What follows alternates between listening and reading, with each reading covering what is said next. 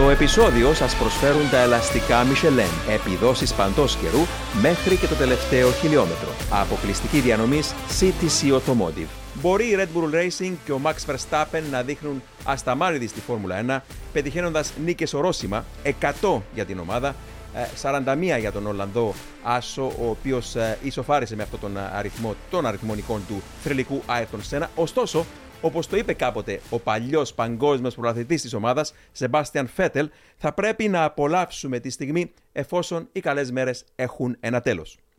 Η Red Bull Racing θα αναγκαστεί να γυρίσει σελίδα πολύ πριν το 2026, όταν θα έχουμε το νέο σετ κανονισμό που κυβερνούν τους κινητήρες, όταν δηλαδή θα μεταβεί από την Honda στην ε, Ford, ίσως κάπου εκεί, στο μεσοδιάστημα ειδικά, να ψυχραθεί η σχέση της με τους Ιάπωνες Όπως η ίδια θα διαλέξει να ακολουθήσει έναν ε, ε, νέο δρόμο της ε, κατοίκων κατασκευής κινητήρων που θα κάνει σε συνεργασία με την Ford και σίγουρα αυτός ο δρόμος δεν θα είναι εύκολος.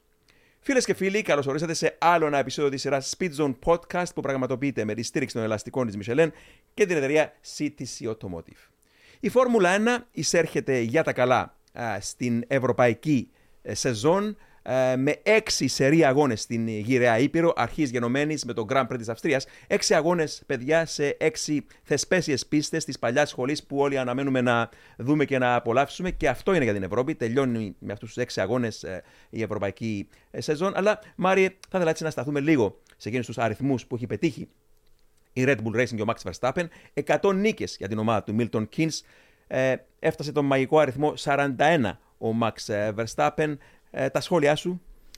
Οι 41 νίκες του Max Verstappen δείχνουν το πείσμα ε, της ομάδας και από τον Max ε, στο να φτάσουν 41 νίκες. Ένα ταξίδι που άρχισε από το Max, για τον Max από το 2016. Ε, ε, αυτό που θα ήθελα να πω για τις νίκες είναι ότι οι νίκες των οδηγών είναι τα στατιστικά τα οποία καλώς είναι να υπάρχουν. Ε, Μας δίνουν την ιδέα ποιος είναι ο πιο, πετυχη, ε, πιο πετυχημένος οδηγός η ομάδα, όχι κατά ανάγκη ο καλύτερος οδηγός, χωρίς να μειώνουμε φυσικά ούτε τον Max Verstappen, ούτε Michael Schumacher, ούτε Lewis Hamilton. Ε, ο σχετισμό του με τις 41 νίκε του Ayrton Senna ε, είναι λάθος να βλέπουμε τις νίκες για να, για να δούμε μια σύγκριση με τον Σένα για το λόγο ότι ήταν δύο διαφορετικοί πιλότοι σε διαφορετικές εποχές. Επίσης, η Φόρμουλα είναι ένα, ένα σπορτ που είναι άρρηκτα συνδεδεμένο με τεχνολογία. Πολύ δύσκολο μπορούμε να, να αντιληφθούμε τις συνθήκες που έτρεχε ο Σένα και να τις κάνουμε μια σύγκριση με τις συνθήκες του Max Verstappen.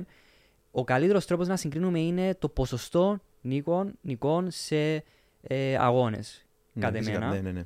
Ε, αλλά οι 41 νίκες είναι σχετικές για τους πιλότους στον grid τώρα αλλά δεν είναι ισοδύναμες με τι έχουν πετύχει άλλοι οδηγοί. Πιο παλιά γιατί χρόνια. σε 10 περίπου αγώνες θα ισοφαρίσει το ρεκόρ του Αλέν Πρόστ. Ναι, ναι. Δεν είναι ισοδύναμοι οδηγοί, χωρίς να μειώνουμε τους δύο οδηγούς, γιατί είναι δύο διαφορετικές ε, περιόδους στη Φόρμουλα 1. Ναι, ναι. Σπύρο, τώρα που ερχόμουν εδώ στο αυτοκίνητο, σκεφτόμουν ότι αν πάρεις από το 2009 μέχρι σήμερα τη Φόρμουλα 1, μόλις δύο εργοστάσια μονοπόλησαν τους τίτλους των κατασκευαστών. Αυτό του, του Μπράκλι. Είστε έτοιμοι μπορείτε να πάτε όπου θέλετε, όποτε θέλετε, ό,τι καιρό κι αν κάνει. Γιατί τα ελαστικά Michelin προσφέρουν επιδόσεις που φτιάχτηκαν να διαρκούν. Ανακαλύψτε τα ιδανικά ελαστικά για εσάς σε εξουσιοδοτημένους μεταπολιτές σε όλη την Κύπρο. Για περισσότερες πληροφορίες καλέστε στο 7777 1900. Με τη σφραγίδα ποιότητας τη CTC Automotive. Ξεκινώντας ως Μπρον το 2009 και αυτό του Milton Keynes και φτάσε τώρα τις 100 νίκες η Red Bull. Ε, οι δικές σου έτσι, ε, σκέψεις για αυτούς τους τέλος πάντων αριθμούς επιτυχίας των ομάδων και των πιλότων; Καταρχάς, Δημήτρη μου, δεν ήμουν ποτέ μου φίλος των αριθμών. Χωρίς να μηδενίζω τις επιτυχίες ή τη σημασία που κάποτε μπορεί να έχουν τα στατιστικά, εν τούτης, δεν πρέπει να τους δίνουμε περισσότερη σημασία από ότι τους αρμόζει. σω και λόγω λίγων έλλειψη ενδιαφέροντος αυτή τη στιγμή η Φόρμουλα 1 έδωσε πολύ σημασία στο νούμερο 41. Εγώ δεν μπορώ να συγκρίνω τον Max Verstappen με τον Ayrton Senna λόγω του ότι είναι πολύ, πολύ ανώμιες και οι συνθήκες και τα μονοθέσια. Όσο για τις επιτυχίες των εργοστασίων, ξεκινώντας το μακρινό 2005 η Red Bull Racing, προσωπικά δεν περίμενα να έχει αυτή την κατεύθυνση το πράγμα.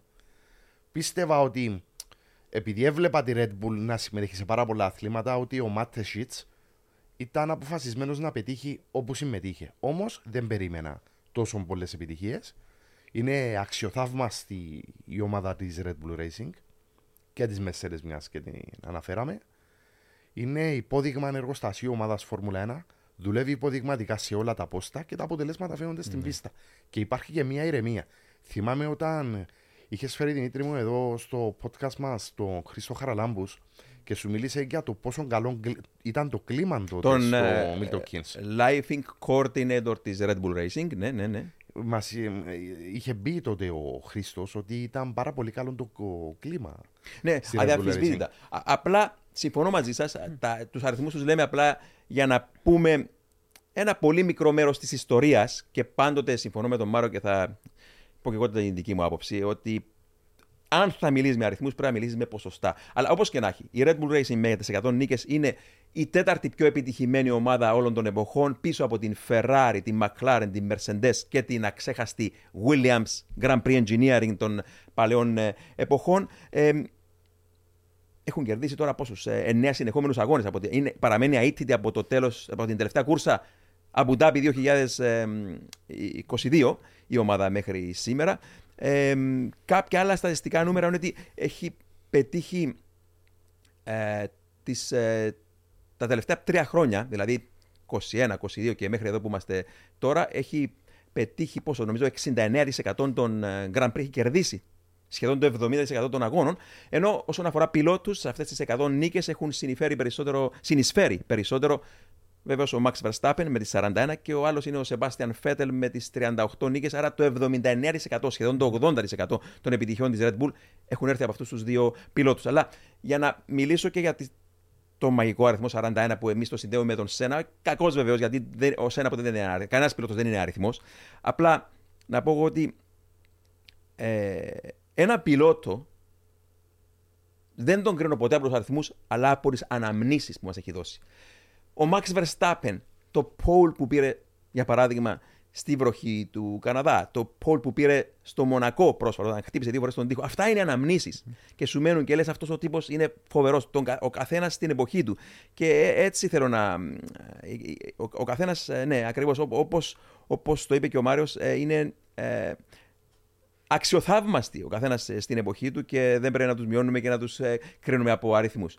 Λοιπόν, ε, να προχωρήσουμε στο, στο φλέγον θέμα που θέλουμε να, έτσι, να θίξουμε σε αυτό το επεισόδιο, ε, διότι η Red Bull Racing μπορεί να μονοπολεί τα πράγματα στην ε, Φόρμουλα 1, αλλά δεν θα έχει για πάντα διάρκεια αυτό το πράγμα και Μάρια έτσι το, το μέλλον ε, πώς βλέπεις με την Ford; Ε, η Ford είναι μια καινούρια εταιρεία που άρχισε στη Φόρμουλα 1 γιατί είναι χρόνια μακριά από το σπορτ ε, άρα σημαίνει υπάρχει, αρχίζει μια νέα εποχή για την ε, Red Bull. Ε, φεύγει η Honda, φεύγουν οι συνήθειες των, ε, της Red Bull να δουλεύουν με τους Ιάπωνες, μια, ένα collaboration το οποίο δούλεψε άψογα σε σχέση με το ε, πόσο δεν είχε δουλέψει με τη McLaren. Ε, αλλά αυτό πρέπει να καταλάβουμε είναι ότι η Ford, ερχόντας, ερχομένη στη Φόρμουλα 1, δεν έρχεται ως κατασκευάστρια κινητήρων για το λόγο ότι όταν έφυγε η Honda, όταν αποφάσισε η Honda το 2021 να φύγει από τη Φόρμουλα 1, ανάγκασε, να το πούμε ότι αναγκάστηκε η Red Bull να ψάξει ε, διαφυγή για κινητήρες. Έτσι, στην κυριολεξία. Στην κυριολεξία, ναι. έτσι έχει κάνει το λεγόμενο Red Bull Powertrains. Άρχισε να γίνει το Red Bull Powertrains, αλλά η Honda πλέον θα δίνει κινητήρες στην Red Bull μέχρι το 2025. Δεν τους άφησε ε, ξεκρέμαστου, τους δίνουν κινητήρες. Τώρα από το 26 η Red Bull θα κατασκευάζει η ίδια τους κινητήρες τους. Θα ονομάζονται κινητήρες Red Bull Ford. Η Ford δεν θα έχει χέρι επάνω στις κινητήρες. Είναι το λεγόμενο Badge Engines, δηλαδή μια εταιρεία χρηματοδοτεί έναν οργανισμό ε, στο να έχει τα naming rights, στο να μπορεί να έχει το όνομα της για σκοπούς marketing ε, στους κινητήρες. Άλλο παράδειγμα είναι η TAG Porsche ε, που είχαμε στα μέσα της σεζόν του 80 με τη McLaren όπου η Porsche παρένθεση λόγω γιατί πίεζε ο Νίκη Λάουτ ότι πρέπει να έχουμε ατμοσφαιρικούς κινητήρες να πάρουν πρωτάθλημα. Σωστός ο Νίκη Λάουτ όπως πάντα. Ε, έτσι, ερχόμενος ο Μάνσου Όζε στην, ε, στη McLaren ως ένας από τους investors, που, ο οποίος κατήχε το. Ο μεγαλομέτωχος και ο ιδιοκτήτης της Tag Ναι, η Tag Air, ο πατέρας του ήταν ο ιδιοκτήτης της Tag Air. Μεγαλομέτωχος ο Μάνσου Όσερ είχε πέθανε 6 του Ιούνιου το 2021, πριν από δύο χρόνια. Είχε το 25% της McLaren. της McLaren. Ε, έτσι για να φέρει τη tax ε, στην, στο προσκήνιο της ε, Φόρμουλα 1 ε, χρηματοδότησε την ε, McLaren ώστε να ονομαστούν TAC Porsche. Όλη η δουλειά εξ ολοκλήρου έχει γίνει από την Porsche. Όλη η TAC ήταν απλά naming rights. Ε, τώρα το τι θα δώσει η Ford. Η Ford θα παρέχει το hybrid powertrain τα analytics, το software, βασικά το κομμάτι του υβριδικού που χρειάζεται, για το λόγο ότι τα υβριδικά έρχονται από τους manufacturers. Οι Mercedes φτιάχνουν δικό τη υβριδικό, η, όπως η Honda το υβριδικό το φτιάχνει η McLaren Applied. Έτσι η Ford, μια καινούργια εταιρεία, μια καινούργια ε, κατασκευάστρια κινητήρων, δεν θα φέρουν κινητήρα, θα το φτιάχνει η Red Bull, απλά η Red Bull θα συνεισφέρει από το κομμάτι του hybrid powertrain. Ναι. Να ξεκαθαρίσουμε οπωσδήποτε ότι Κανείς δεν μπορεί να φτιάξει Φόρμουλα 1 εκτός από τους ανθρώπους της Φόρμουλα 1. Όσο και αν το μπορεί να το παρεξηγήσει αυτό ο κόσμος. Διότι, εντάξει, το λέμε συνέχεια, αλλά η Mercedes είναι βρετανική ομάδα. Δεν είναι γερμανική. Να το πάρει στην γερολεξία.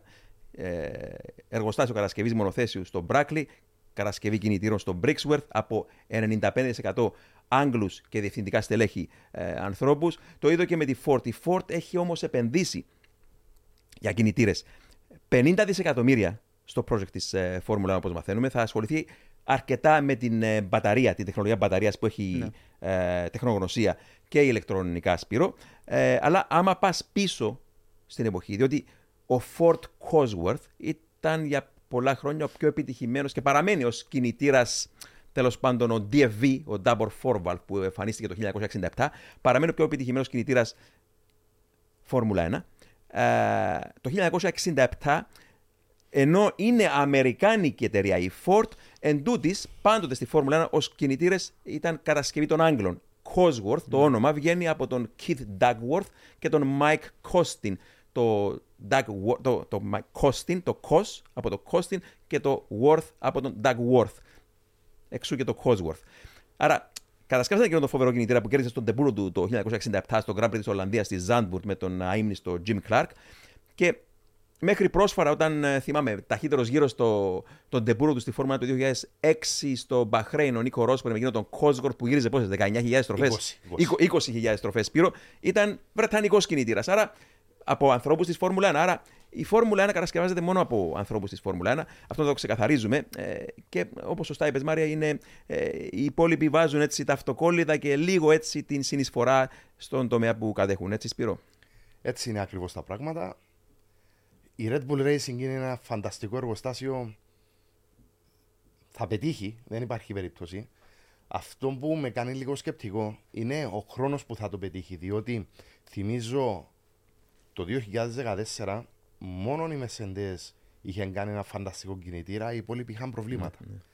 Το 2015 με την είσοδο της Honda υπήρχαν τρομερά προβλήματα τότε. Ο Μάριος τα έζησε και κατηδίαν τότε στη McLaren τα θέματα θα χρειαστεί χρόνος και ίσως να πρέπει να, να προσγειώσουμε λίγο έτσι τις ελπίδες μας σχετικά με τις τουλάχιστον ένα-δύο πρώτες χρονιές ναι. Πόσο θα είναι πολύ δύσκολα τα πράγματα. Ναι, ναι, ναι, ναι. ναι. Α ελπίσουμε βέβαια να είναι και κοντά ο ανταγωνισμός. Είναι αυτό που είπα όμως, παιδιά. Πρέπει να το, πρέπει να, να το λάβει κάποιο αυτό υπόψη που, που είπαμε προηγουμένως και θα εξηγήσω. Είναι ότι, όπως είπε ο Μάριος, η, η, αποχω... η αρχική αποχώρηση της Honda από τη Φόρμουλα ανάγκασε τη Red Bull να ακολουθήσει τον δρόμο κατασκευής δικών της κινητήρων με, τα... με τη Red Bull Powertrains και η επιστροφή της τελικά, η απόφαση της να μείνει στη Φόρμουλα 1 και να πάει το 2026 με την Aston Martin, ε, δεν θα είναι εύκολο αυτό για τη Red Bull γιατί εκτός ότι θα χρειαστεί να επενδύσει πολλά, αλλά στο μεσοδιάστημα, εκείνο είναι που κρατώ, στο μεσοδιάστημα, νομίζω πως από την πείρα μας δεν υπάρχει περίπτωση να μην ψυχραθούν οι σχέσεις της με τους Ιάπωνες της Red Bull Racing. Όταν θα γίνει το μεταβατικό στάδιο για να πάει προς Ford δηλαδή, ε, σίγουρα δεν θα είναι η ίδια σχέση, ε, διότι τα μυστικά των κινητήρων είναι μυστικά των κινητήρων. Ε, να μας πει ο Μάριος που ήταν στη McLaren όταν ήταν να φύγει η Honda σχετικά με τα κονδύλια είναι πολύ ενδιαφέρον. Ναι, Εμένα ναι, μου τα ναι. είπε η καρδία. Ακριβώς. Πες μας, Μάρια, σχετικά με τη Honda όταν ήταν να αποχωρήσει από τη McLaren, ερχόμενη Renault τότε, τις διαφωνίες που είχαν και με τα κονδύλια τι είχε γίνει τότε είναι πολύ ενδιαφέρον αυτή η ιστορία. Ναι, ε, μπορεί να είναι λίγο inside story. ε, η αλήθεια είναι ότι το 2018, όταν... ε, Η Renault ήρθε το 18. 18 το 17 όταν ήταν η έξοδο της ε, Honda από τη McLaren. Ε, εκτός ότι παρέχουν τους κινητήρες η McLaren παρέχουν και το λεγόμενο support. Ε, το support δεν είναι μόνο στον κινητήρα είναι και στο ευρυδικό κομμάτι που το φτιάχναμε εμείς φυσικά. Πάλι υπάρχει ένα support από τη Honda. Κάποιες αλλαγές έρχονταν από το εργοστάσιο από τη Sakura από την Ιαπωνία. Δηλαδή δεν, είναι- η Honda δεν αφήνει τη McLaren να φτιάξει το ευρυδικό κομμάτι όπως το θέλουν αυτοί δεν μας δίνουν τεχνικό support στο θέμα του design, αλλά κάποια ε, guidelines, κάποιες απαιτήσεις που έχουν για να τους βολεύουν για αυτούς στην όλη διαδικασία για να στήσουν όλο το πακέτο. Ε, την τελευταία χρονιά της Honda η- το support τους ήταν μόνο για το πρώτο μισό της σεζόν. Ε, μετά που τελείωνε η καλοκαιρινή περίοδος ε, ήταν αβέβαιο αν η Honda θα έδινε support στη McLaren ε, ίσως το είχαν, νομίζω το είχαν κάνει race by race. Ε, δηλαδή η Honda όταν άρχισε να κάνει την έξοδο στα McLaren γινόταν η έξοδος 6 μήνες πριν καν τελειώσει το πρωτάθλημα. Δηλαδή υπήρχε περίπτωση ε, ερχόμενη στο Βέλγιο να μην υπάρχει καν Πάντως, support της Honda για τυχόν απώλειες ή κάτι. όλα αυτά που μου λες μου θυμίζουν την πρώτη έξοδο της, τη δεύτερη, αν θέλετε. τη δεύτερη έξοδο της, της Honda από την Φόρμουλα 1. Η πρώτη ήταν το 1968, όταν πήγε για ένα, έτσι, εκεί, μια ε, πενταετία περίπου. Όταν θα αποχωρούσε από την ε, McLaren το 1992, ε, η σεζόν ε, από τη μέση και μετά ήταν ε, χάλια. Ο Άρτον Σένα ήταν ε, ε, δεν μπορούσε να το δεχτεί ότι η Honda Ναι. ε, υπολειτουργούσε τέλος πάντων και δεν, δεν είχε την δύναμη η McLaren να, να συνεχίσει εκείνο που έκανε το, για πόσα χρόνια, 88, 89, 90, 91, το, το, στην ουσία μονοπόλιο στην Φόρμουλα 1 και ε, ήταν έξω φρενών με την, ε, με την Honda. Ναι, οι, οι, οι σχέσεις όμως του ε, 2017 ήταν αρκετά πικραμένες. Ε, δεν γνωρίζω πόσο πικραμένες ήταν στα πιο ψηλά στελέχη, στα πιο χαμηλά στελέχη, δηλαδή στο κομμάτι το μηχανικό, δεν υπήρχε πρόβλημα επικοινωνίας με τους Ιάπωνες, δεν είχαμε δει Ναι, κάποια ναι, ναι. απομάκρυνση από εμάς. Ναι. Ε, αλλά δεν πιστεύω ότι η απομάκρυνση τους έξι μήνες πριν φύγουν από το σπορτ ήταν λόγω πικραμένων σχέσεων. Πιστεύω είναι λόγω κουλτούρας το πώς δουλεύουν οι Ιάπωνες. Πάντως υπάρχουν πάρα πολλά πράγματα τα οποία. Ο λόγος που έκανα την εισαγωγή μου και είπα για τον Φέτελ, κάτι γνωρίζει ο Φέτελ, τετράκις πρωταθλητής, έμπειρος, τα έζησε και τα είπε πριν έρθουν οι κακές μέρες. Είπε ότι πρέπει να απολαύσουμε τη στιγμή, γιατί θα, οι καλές μέρες έχουν ένα τέλος. Και σίγουρα έγινε πρόσφατα εκείνο το. Εντάξει, ξεκινάμε από τον θάνατο του ίδιου του Dietrich Mateschitz, της ίδιας της Red Bull. Μετά πάμε στο πρόσφατο πραξικόπημα που έγινε για να για να πάει να φύγει από τη Red Bull και ο Christian Horner και ο Adrian Newey να πάνε στη Ferrari, αποφεύθηκε το πραξικόπημα. Ο Helmut Marko λέει: Πληρώσαμε πολλά λεφτά για να κρατήσουμε αυτούς τους δύο στην ε, Red Bull. Αλλά βλέποντας κι άλλο σε βάθος χρόνου, παιδιά. Δηλαδή, Ήταν πιο κοντά από ό,τι νομίζει ο κόσμος. ήταν πολύ πιο κοντά από ό,τι νομίζει ο κόσμος να πάει ο Adrian Newey και ο Christian Horner να πάνε στη Ferrari.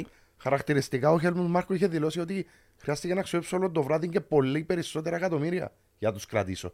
Ούτε εγώ δεν ήξερα ότι είναι. Που σίγουρα αν κοντά. φύγουν εκείνοι οι δύο θα ξεκινήσει μια, ένα ντόμινο effect. Αλλά νομίζω πως έχει ξεκινήσει λίγο πολύ κάποιο τολμώ να πω ντόμινο effect τώρα χωρίς να θέλουμε να τρομοκρατήσουμε τους οπαδούς της Red Bull Racing. Και, ε, αλλά λέ- λέμε είναι, είναι σημαντικό να απολαύσεις στην κάθε εποχή ότι ο Verstappen κερδίζει αγώνες με την αξία του και η Red Bull Racing, αλλά αυτό δεν θα κρατήσει για πάντα. Και λέμε τώρα ότι ήδη Ποιος φεύγει από την Red Bull Racing και πάει στη McLaren στο μέλλον, ο Rob Marshall. Ο Rob Marshall, αν δεν απατώμε, ήταν υπεύθυνος της Red Bull Powertrains. Ο άνθρωπος που θα στήσει αυτό το τόσο πολύ σημαντικό για το μέλλον της Red Bull Racing στο Milton Keynes, ε, το τμήμα αυτό των ε, κατασκευής κινητήρων. Ένας Rob Marshall, παιδιά, ο οποίος έχει δουλέψει φέτος με την ολοκλήρωση της χρονιάς, νομίζω κλείνει 18 χρόνια στην ομάδα. Μάριε, κουλτούρα. Δηλαδή η κουλτούρα που έχει δημιουργήσει οι υποδομές όλες αυτές στη Red Bull Racing, σε κάποια φάση Θα χαθούν. Δηλαδή θα πάει το αρχής γενόμενης, αρχής γενομένης του 2024 θα ξεκινήσει δουλειά στη McLaren. Και είναι ένας άνθρωπος ο οποίος είναι πολύ άνθρωπος κλειδί της Red Bull και αυτό σίγουρα τον έχει χάσει πλέον η, η Red Bull. Άρα σίγουρα ο δρόμος της Red Bull σε συνεργασία με τη Ford δεν θα είναι στρωμένος με ροδοπέταλα οπωσδήποτε. Ε, θα είναι επώδυνος στο μεσοδιάστημα, το παραδέχεται. Ο Christian Horner δεν θα είναι εύκολα τα πράγματα. Άρα σιγά σιγά ξεκινά μια αντίστροφη μέτρηση για τη Red Bull Racing, αυτό το μονοπόλιο που βλέπουμε τώρα στη Φόρμουλα 1. Ο χρόνος θα δείξει. Ναι, είναι ένα ρίσκο. Ε, όταν μια ομάδα αλλάζει ε, προμηθευτή κινητήρο, βασικά όταν μια ομάδα αλλάζει collaborators, είναι ένα μεγάλο ρίσκο αν θα δουλέψει, αν δεν δουλέψει. Αν κάποιος πιστεύει ότι η Red Bull Ford θα μεσουρανούν, κανείς δεν ξέρει αυτή την απάντηση. Ναι, Γι' ναι, αυτό σίγουρα, σίγουρα. ε, πρέπει να υπάρχει λίγη υπομονή και από τους θεατέ φυσικά ότι είναι μια τεράστια αλλαγή γιατί τον αλλάζεις υβριδικό πακέτο, τον αλλάζεις ε, κινητήρες. Γιατί η Red Ναι. Bull θα έχει ε, την πρόκληση πώς θα είναι το υβριδικό πακέτο που θα παίρνω από τη Ford, πώς θα, πόσο ανταγωνιστικό θα είναι από τις άλλες ομάδες; Και επίσης η τεχνογνωσία. Ναι. Μπορεί η Red Bull να βάλει αρκετά εκατομμύρια για να στήσει το powertrain, αλλά ε, αν έχεις τεχνολογία, αλλά δεν έχεις τεχνογνωσία, Ναι. δεν πας που ποτέ. Άρα σημαίνει. Γι' αυτό μιλούσα και για τον Ρομπ Ναι. Μάρσαλ. Ο Ρομπ Μάρσαλ, μην ξεχνάμε την εποχή που περιέγραφα τους αγώνες, είναι ο άνθρωπος που ήταν πr- πριν πάει στην Red Bull Racing, ήταν στη Renault. Είναι ο άνθρωπος που μεταξύ άλλων επινόησε το λεγόμενο mass damper. Εκείνο το σύστημα το οποίο ε, το εύρος και η συχνότητα του ελαττηρίου ε, καθώς μετακινείται όταν, όταν ανέβαινε το μονοθέσιο πάνω στο κράσπεδο, ε, διόρθωνε αν θέλετε, τη συχνότητα και το εύρος που κινείται το αυτοκίνητο πάνω στις αναρτήσεις του και το έκανε να βε- ανεβαίνει και να κατεβαίνει πολύ πιο ομαλά πάνω στα κράσπεδα. Και αυτό ήταν επινόηση του Ρομπ Μάρσαλ και σίγουρα θα λείψει από τη Red Bull ο, ο Ρομπ Μάρσαλ. Δεν τα κάνει όλα ο Νιού από μόνος του, έτσι Σπύρο; Ε, σαφώς. Είναι μ, κομβικό το σημείο αυτό, διότι δεν είναι απλά να είναι ο κινητήρας είτε δυνατός είτε αξιόπιστος. Πρέπει να είναι και δυνατός και αξιόπιστος και ελαφρύς. Ναι, πρέπει να έχει χίλια χαρακτηριστικά μ, που είναι δύσκολο από τη μια στιγμή στη άλλη, διότι δεν είναι ένας κινητήρας επιβατικού αυτοκινήτου. Ναι. Είναι Φόρμουλα 1. Και ο ανταγωνισμός είναι λυσσαλέο. Δεν είναι απλά τα πράγματα. Ναι. Είναι απώλεια μεγάλη ο, ο Marshall που φεύγει από τη Red Bull Racing. Είναι από την πρώτη ημέρα που είναι στη Red Bull ο Marshall. Νομίζω από το 7, άρα όχι ακριβώς από την πρώτη μέρα. Από τις νομίζω πρώτες είναι από το χρονιές. 2007, νομίζω. Γιατί περίμενε. 2005 ήταν σίγουρα στη Ρενό όταν ε, επινόησε το Mass Σωστ- Damper. ναι. Το 6, το 6 νομίζω. Το 2006 ήταν το Mass Damper. Το Συγ- 2006. Συγγνώμη, ε, ε, ναι, ε, εννοούσα το 6. Συγγνώμη, απολογούμε. Ε, τι- Το, το τελευταίο πρωτάθλημα του, του Φερνάντο Αλόνσο. Ναι, Ε, το Το, 2006. το 6, γι' αυτό είπα 7 έφυγε. Άρα το 6 ήταν με το Mass Damper στην ε, Renault. Το 7 νομίζω πως είχε αποχωρήσει. Δεν ξέρω αν πήγε για κυπουρική περίοδο πρωτού πάει στην ε, Red Bull. μάζεψε ο Νιούι. Α- α- Αλλά, ναι, το μάζεψε ο Νιούι σίγουρα. Ε, ε, Είναι. Ε, Πώς να το πω τώρα. Ε, ήταν σίγουρα ο- στην, ε, ήταν στο Milton Keynes όταν, όταν έμπαιναν οι βάσεις οπωσδήποτε. Προσωπικά είχα πάθει λίγο σοκ όταν διάβασα την είδηση. Δεν το πίστευα. Ναι, ναι, ναι. Διότι είναι και λίγο έτσι ρίσκι, διότι η McLaren δεν είναι στα καλύτερα της. ναι, ναι. Φυσικά ο κάθε άνθρωπος έχει και κάποιες έτσι βλέψεις, κάποιες, ε, πώς να το πω, Κάνει, να βελτιώσει την καριέρα του. ναι, κάνει να- όνειρα για την Ναι. καριέρα του. Ναι, ναι, ναι, ναι. Ίσως ήταν Ναι. Κάπως περιορισμένος πλέον στη Red Bull, δηλαδή δεν μπορούσε να πιάσει promotion σε εισαγωγικά. Ναι, πάντοτε υπάρχουν αυτά τα κίνητρα από τις ομάδες, αλλά Είδαμε και τον James Voles που πήγε στη Williams, ήταν σαν promotion. Ναι, ναι. Έχασε τη σιγουριά τη θέση του τμήματος στρατηγικής της Mercedes, αλλά είναι team principal. Πάντα από τη Williams δίπλα τη λέξη αγαπημένη. Αγαπημένη. Williams, αγα- Williams και τα αγαπημένη. συγχαρητήρια μας στη Williams και στον Αλεξάνδρ Άλπον. Καναδάς ήταν, αν θέλετε, λίγο πολύ Φοβερό Grand Prix. ο πιλότος και η ομάδα του αγώνα κατά κάποιον τρόπο. Αλλά έτσι, κάτι που ξέχασα να πω προηγουμένως, όταν κάναμε τη σύγκριση, αν θέλετε, εντός εισαγωγικών, του, του Max Verstappen με τον Ayrton Senna, που έχουν και οι δύο τώρα από 41 νίκες. Καταρχήν να πω ότι ο Max Verstappen ο ίδιος δήλωσε ότι μισό τι συγκρίσεις και τον τιμά αυτό. Και είπε επίσης ότι είναι ένα ρεκόρ παρόλα αυτά το οποίο σέβομαι. Οι 41 νίκες και ο Ayrton Senna είπε, αλλά ε, έκανα μια άλλη στατιστική. Βάσει του ότι, για να δείξω πόσο αλλάζουν οι εποχές, βάσει του ότι ο, ο Max Verstappen τον διανύει μια περίοδο στην οποία έχει τερματίσει τους τελευταίους 27 αγώνες. Δεν είχε εγκαταλείψει από τη φόρμα τους τελευταίους 27 αγώνες που δείχνει πόσο αξιόπιστα είναι τα μονοθέσια. Έκανα μια έρευνα καμιά φορά οι στατιστικές που λέμε που είναι ενδιαφέρον, ενδιαφέρουσες, Σπύρο, ο Άιρτον Σένα στην καριέρα του δεν έχει τερματίσει ποτέ περισσότερους από 10 αγώνες συνεχόμενους. Και αυτό ήρθε το 1987 με εκείνη την κίτρινη Lotus Honda. Έκπληξη, γιατί δεν ήταν από τα πιο αξιόπιστα αυτοκίνητα, ήταν όμως αξιόπιστος το κινητήρα τότε. Και παιδιά, πήγα και λίγο πιο βαθιά. Ποιος ήταν ο πιο αξιόπιστος πιλότος εκείνης της εποχής στη Φόρμουλα 1, Ο Αλέν Πρόστ, έτσι. Ναι.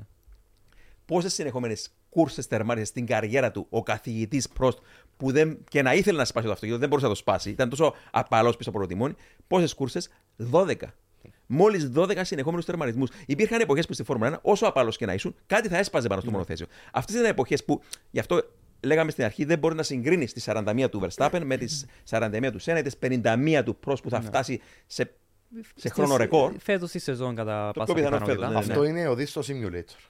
Ναι. Στους εξομοιώσεις που κάνουν οι ομάδες. Ναι, ναι, πράγματι, ναι. Δηλαδή, ένας βελούδο χέρις όπως ο Άλεν Πρόστ να τερματίζει 12 κούρσες και ο Max Verstappen, ο οποίος είναι και λίγο brutal με το μονοθέσιο. ακριβώς. 27 και να πηγαίνει.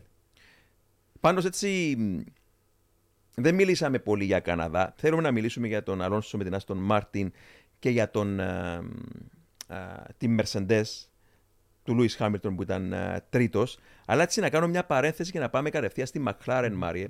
Μιας και μιλάμε για μ, υποδομή και ανακατατάξεις προσωπικού.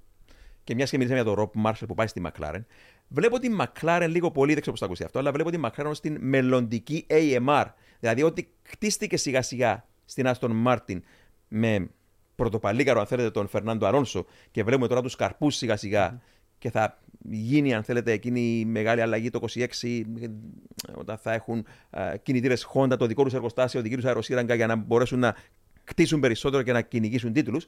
Βλέπουμε με δύο τρόπο τη McLaren και μιλώντας προηγουμένως για τη McLaren, οι βάσεις έχουν μπει σιγά σιγά από έναν εξαιρετικό engineer, τον αρχηγό της ομάδας, τον Ανδρέα Στέλλα, τον Ιταλό, πρώην Ferrari τεχνικό, ο οποίος σίγουρα συνεργάζεται με τον Πίτερ Προδρόμου, τον Κύπρο, τον δικό μας τον συμπατριώτη, τον εξαιρετικό υπεύθυνο αεροδυναμικών. Ο Προδρόμου τι ήταν, εξαιρετικός.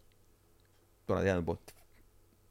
Συνεργάτης και φίλος του Ρομπ Μάρσαλ. Άρα κάτι μου λέει, χωρίς να έχω μιλήσει με τον Προδρόμου, ότι πρέπει να παίξει πολύ ρόλο ο Πίτερ Προδρόμου στο να προσλάβει η Μακλάρεν από την παλιά ομάδα του Προδρόμου.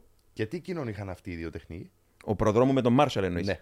Και οι δύο σίγουρα ήταν, ήταν, είχαν πάθος. Έχουν, έχουν μέχρι σήμερα Αυτό το πάθος. πάθος. Άμεσος συνεργάτης.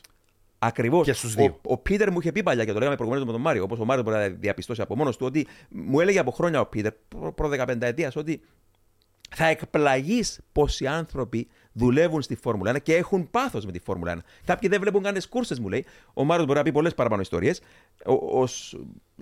που ήσουν δούλευε στην ε, McLaren, αλλά ο Ρομπ Μάρσαλ σίγουρα ήταν άνθρωπος με πάθος.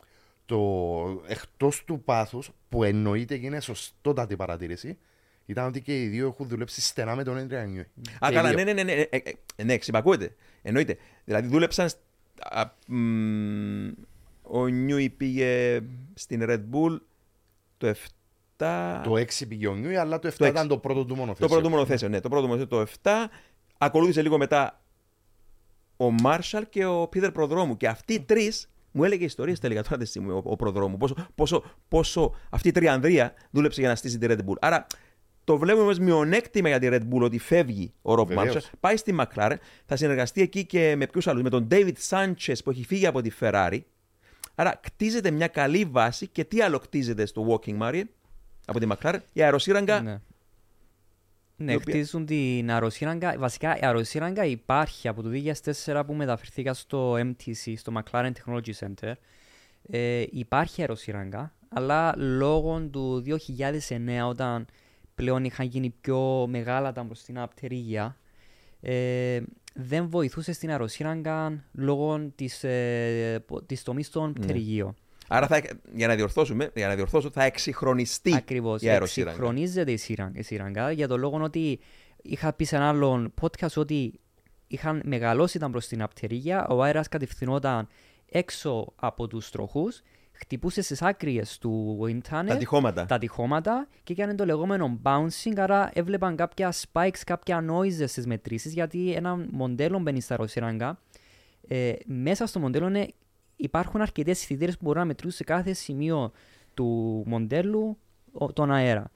Ε, έτσι δεν μπορούσε η McLaren να χρησιμοποιήσει αεροσύραγγα, για, το, για αυτόν τον λόγο πήγαινε στην ε, Γερμανία στη αεροσύραγγα της Toyota που εποχές 2000 ακόμη 9, 10, 11 ήταν από τις πιο σύγχρονες, τώρα δεν είναι τόσο σύγχρονη. Στη ίδια αεροσύραγγα πήγαινε και η Ferrari και η Force India, αρκετές ομάδες, δεν είναι μόνο η Ferrari. Αναγκάζονταν να πάνε στην κολονία Στην της κολονία, Γερμανίας. Ναι, στη Γερμανίας. Ε, χειρότερο παράδειγμα είναι η Jaguar που πήγαινε στη Καλιφόρνια το 2000.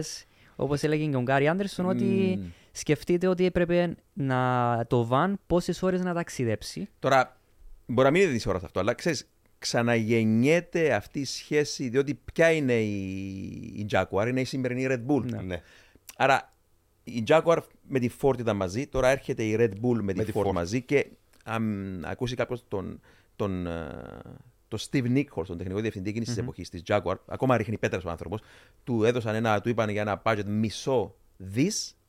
Και τελικά όταν έβαλαν μέσα τα πόσα λεφτά χρειάζονταν για το Ford Focus και το Fiesta και μισθούς και τέτοια και πράγματα και marketing που θα έκαναν, του έμειναν ούτε 100 εκατομμύρια του ανθρώπου και δεν μπορούσα να σχεδιάσω αυτό. Εγώ, εγώ το ονόμαζα εκείνο το είχα βαφτίσει πράσινος ελέφαντας εκείνο το, το, το, το, το μονοθέσιο της Jaguar, που σίγουρα ήταν ε, εντελώς ανισόρροπο, κα, κα- κα- κακό concept, αλλά δυστυχώς εκεί ήταν το καρκίνωμα του corporate management από πλευράς Ford. Είχε αναμειχθεί πάρα πολύ, τα διευθυντικά στελέχη της Ford επηρέαζαν τη σωστή λειτουργία μιας ομάδας Φόρμουλα 1 και ελπίζω αυτό. Όχι, ελπίζω. Γνωρίζω. πιστε- ε, Είμαι αισιόδοξος πως δεν, δεν θα συμβεί με τη Red Bull. Δηλαδή δεν θα έχει, Ναι. δεν θα έχει λόγο η Ford πάνω Ναι. στο.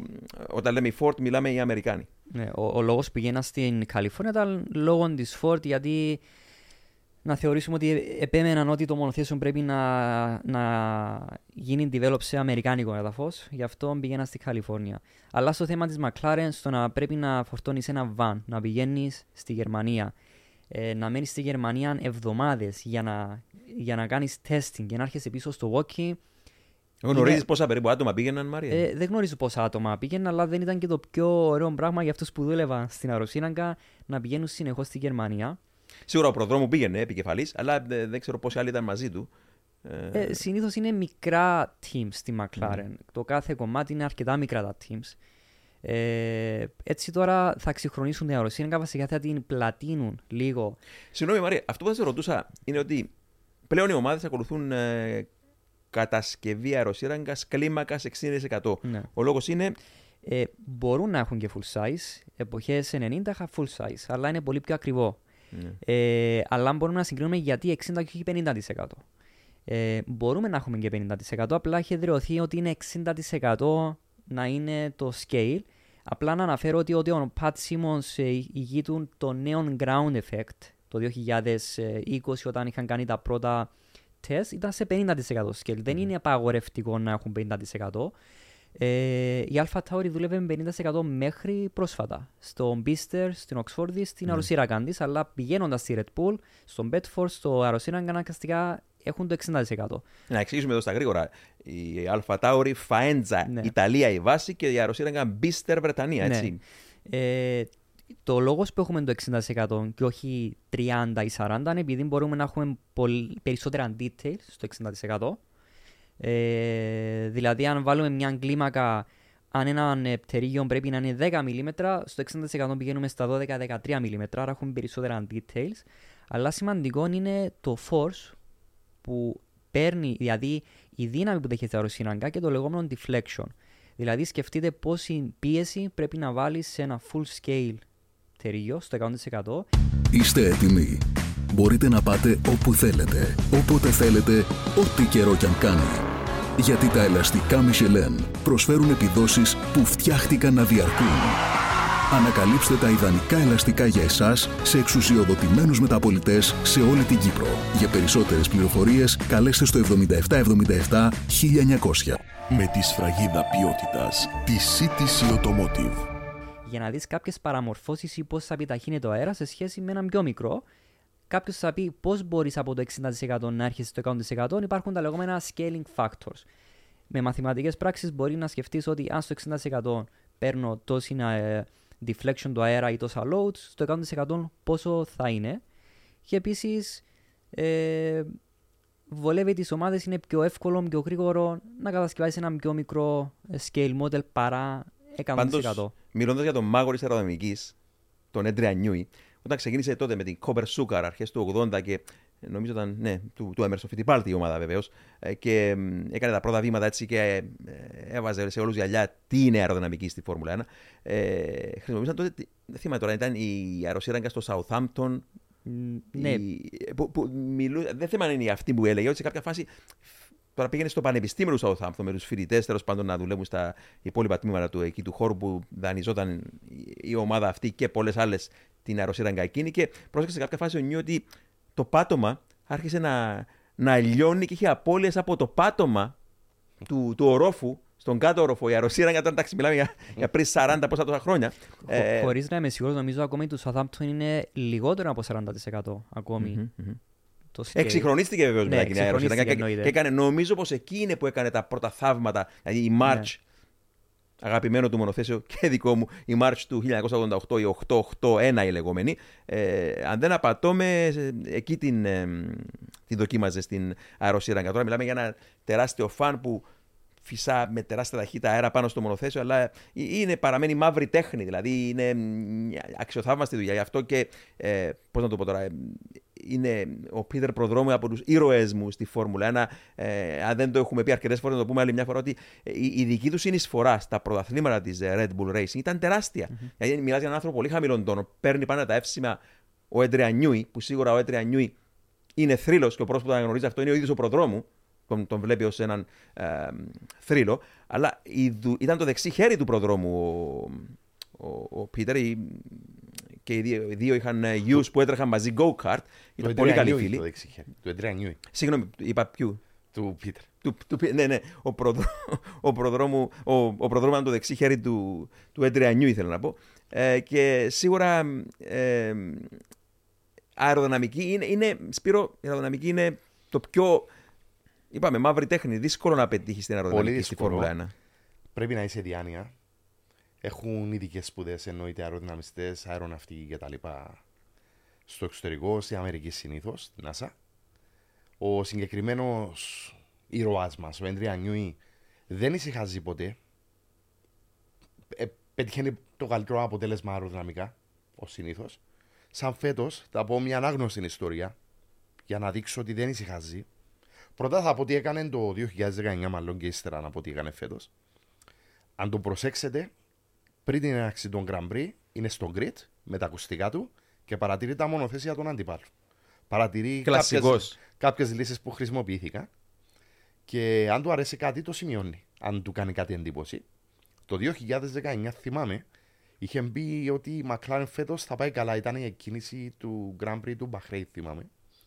Και είπε ότι η McLaren θα πάει καλά διότι ο σχεδιασμός είναι πολύ καλός. Μόνο που τον είδε, έτσι δηλαδή στο ποδάρι που λέμε. Μπορεί να δει τον αέρα. Μπορεί, ναι, μπορεί να δει τη ροή. ε, έχει Όπως windshield- ο, ο windshield Ζιλ στο μυαλό. Βιλνεύ μπορούσε να δει το ρεύμα που κινείται μέσα, που, που πατά ο αφέντη το, το, το, από το κόκκινο στο πράσινο φως και λέει. μπορούσε να δει το ρεύμα στα καλώδια που κινείται πριν άψει το φως. έτσι και ο Νιου μπορεί, μπορεί να δει τον αέρα. να, να πω μια απίστευτη ιστορία που και για μένα ήταν απίστευτη όταν το πρώτο διάβασα και το ξαναδιάβασα για να το πιστέψω και μετά το έψαξα και αλλού να το διασταυρώσω ότι όντως ισχύει. Θυμάστε πριν λίγες μέρες είχε γίνει ένας μικρός χαμός σχετικά με το πόσο κακό ή πόσο απλό εικόνη είναι το πάτωμα της Williams; Μεγάλος χάμο. Μεγάλος χαμός. Ε, είχε γίνει στη Βαρκελόνη όταν ε, σ- ανασηκώθηκε ψηλά το μονοθέσιο της Williams. Είδαμε το πάτωμα. Ήταν και λίγο άδικη η γωνία που το έπιασαν. ναι, ναι, Ήταν ναι. στο διαχύτη που υποχρεωτικά βασικά αγωνισμών είναι. Ναι, ναι, ναι. έτσι. Ο Έντρια Νιούι παρατήρησε από την πάνω μεριά του πατώματος της Williams κάποια, κα- κάποια πτερίγια που έχει το πάτωμα πάνω, τα οποία δημιουργούν vortex, δηλαδή ε, Δίνες. έτσι σαν δίνες και επιταχύνουν τον αέρα να πάει προς τα πίσω προς το διαχύτη. Και του άρεσε η ιδέα το κόκκινο αγαπημένο του σημειωματάριο που σημειώνει κάτι που του κάνει εντύπωση, το σημείωσε μέσα και το είδαμε μπου στην RP19 στο επόμενο Ακριβώς. Grand Prix. Κλασική Φόρμουλα 1. Δηλαδή, όποιος υποτιμήσει την Williams, τεχνικούς της NASA και εκεί έχουμε παιδιά, ε, είναι προς δικό του. Πώς να το πω τώρα. ε, ε, μεγάλο λάθος. Δηλαδή, Μεγάλο λάθος. Ναι, ακριβώς. Και ανέκαθεν, εντάξει, παλιά είχαμε τη Μινάρτη που έφερνε καινοτομίες στη Φόρμουλα, μια πολύ μικρή ομάδα. Η Williams εξακολουθεί σίγουρα να έχει καλούς ε, τεχνικούς και αυτό είναι να μπορεί. Διότι, να το εξηγήσουμε με απλά λόγια. Μία Williams μπορεί να φέρει. Υπάρχουν καλές ιδέες από ανθρώπους της Williams. Αλλά μια Williams μπορεί να τις φέρει μέχρι ενός σημείου εκείνε τις ιδέες. Ένα μυαλό σε μια ένα μυαλό όπως ο Έντρεα Νιούι σε μια ομάδα όπως η Red Bull Racing μπορούν να πάρουν εκείνη την ιδέα και να την εξελίξουν. Γι' αυτό και ο Νιούι θα παραμείνει και δεν θα υποτιμά κανένα με εκείνο το κόκκινο δε, δευτεράκι και τις σημειώσεις του. Να προσθέσω κάτι για τη Williams. Ε, Εκτός το ότι δεν την υποτίμησε ο Νιούι και φαίνεται διότι. Δεν η πρώην κάποιο, ομάδα. Δεν, δεν γίνεται κάποιος προάθλη γιατί είναι τυχερός. Ναι. Έτσι. Ναι. Ε, όταν έφυγε ο James Walls από την Mercedes και πήγε στη Williams, είχε δηλώσει πρόσφατα ότι εγώ δεν πίστευα ότι κάποια συγκεκριμένα εξαρτήματα μπορούν να κατασκευαστούν στο χέρι. Και αυτό το τονίζω γιατί στη Mercedes λόγω του, του budget μπορούν κάποια πράγματα να γίνουν πάνω στα μηχανήματα. Ίσως κάποια carbon κομμάτια, ίσως... Ναι. Στη Williams που δεν υπάρχει το budget, τα εξαρτήματα πάλι θα γίνουν. Απλά θα γίνουν στο χέρι. Mm-hmm. Δηλαδή λύσεις υπάρχουν. Τεχνική ικανότητα υπάρχουν. Budget δεν υπάρχει. Ναι. Δηλαδή Ακριβώς. να μην υπότιμα κανένας στη Williams, διότι είναι μια αυτοκρατορία η οποία πιθανότατα στο μέλλον να μας εκπλήξει ξανά. Να μην ναι. υποτιμάται ποτέ από, από ναι. κανένα. Τώρα, πηγαίνοντας έτσι, Μαρία. Ε, απλά για να τελειώσουμε για τη McLaren, ότι εκτός από το simulator, ε, από το Wind θα έχουν και simulator.